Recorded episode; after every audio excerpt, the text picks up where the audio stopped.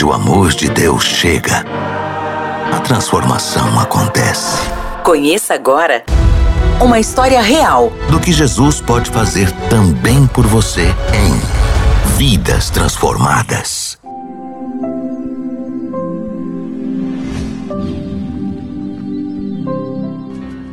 Então, a minha vida é uma prova da compaixão, da misericórdia de Deus. Eu sou de Salvador e convivi até aos 12 anos em família. Na minha família, eu não suportei mais tantas lutas, brigas, sofrimento, irmãos drogados, a polícia invadindo a minha casa e resolvi sair de casa. Chegando em São Paulo, eu fui para as ruas, conheci uma pessoa que me levou até a cidade de Mar e eu comecei a traficar dentro de um bar.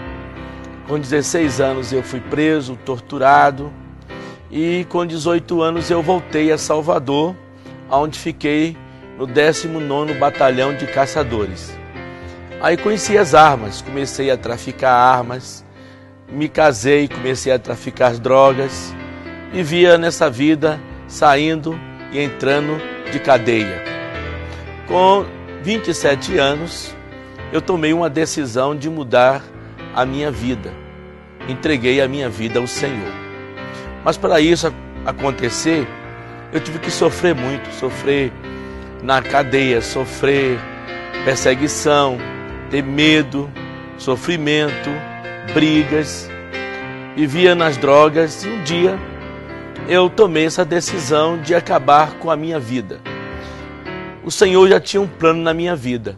E no dia 15 de novembro de 84, eu fiz uma festa, uma grande festa. Convidei os amigos viciados, traficantes. Ali coloquei um bolo redondo, coloquei maconha, cocaína. E ali nós dançando, pulando. De repente, entrou na minha casa um casal. Ele sentou na sala, ele me olhava com um olhar tão tão gostoso, um olhar de gente abençoada, com um olhar de felicidade. Eu ofereci para ele uma cerveja, uma caipirinha. Ele me olhou e disse assim: Olha, eu estou bem, eu não preciso de nada. Até que no momento ele levantou, chegou no som e desligou. Ele acabou com a festa. Ele chegou na sala, olhou para mim, pegou o Novo Testamento e me entregou e disse que Deus estava me procurando, que Deus queria restaurar a minha vida. Mas aquele homem de Deus, aquele radical que entrou na minha casa, ele não só acabou com a minha festa, mas também ele acabou com a festa de Satanás, o inimigo que queria destruir a minha vida. No dia 31 de dezembro, 11 e meia, eu decidi acabar com a minha vida com a overdose. No momento que eu tomei a overdose, eu percebi que eu estava morrendo. E nesse momento de angústia, de tristeza, eu lembrei daquele Novo Testamento que aquele homem deixou na minha casa. E eu peguei pela primeira vez.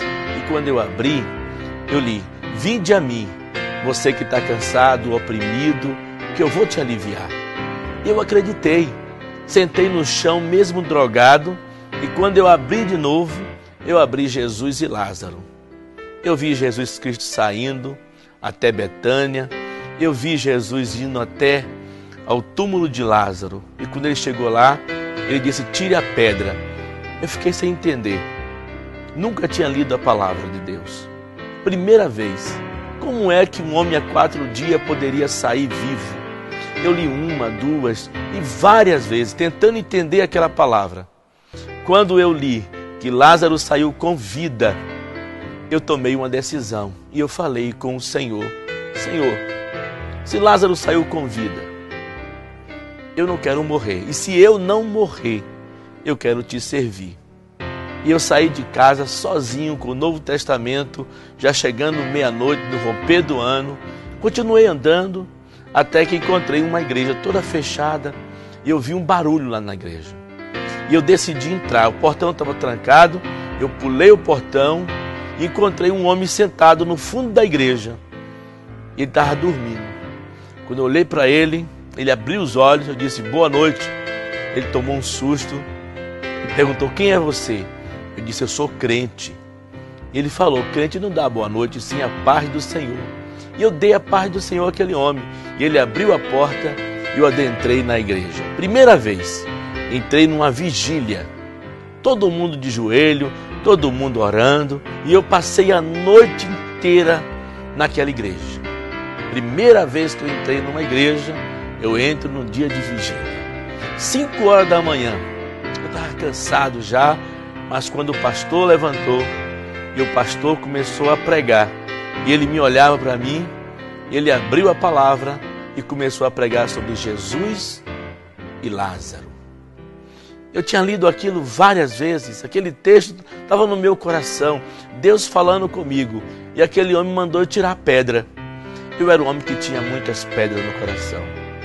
E naquele dia, naquele culto, quando o pastor fez o apelo, eu levantei a minha mão e ali eu chorei nos braços de Jesus.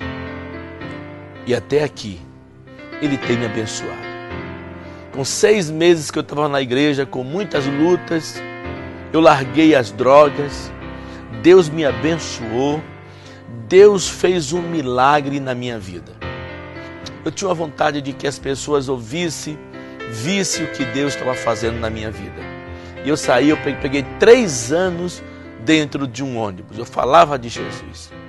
Até que de repente eu voltando a Salvador, pregando numa rádio, é uma AM, alguém da cadeia me convidou.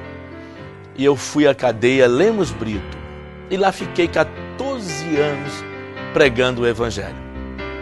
Como missionário de missões nacionais, depois de 14 anos eu saí. Saí porque eu entendi que chegou a hora. Fui pastorear.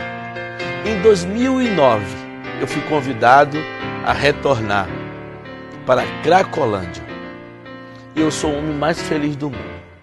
Não existe felicidade maior do que estar no centro da vontade de Deus. Este foi o prêmio que Deus me deu. E eu sou grato, feliz, porque Deus está fazendo muitas maravilhas ali, resgatando e salvando vidas para a glória do seu nome.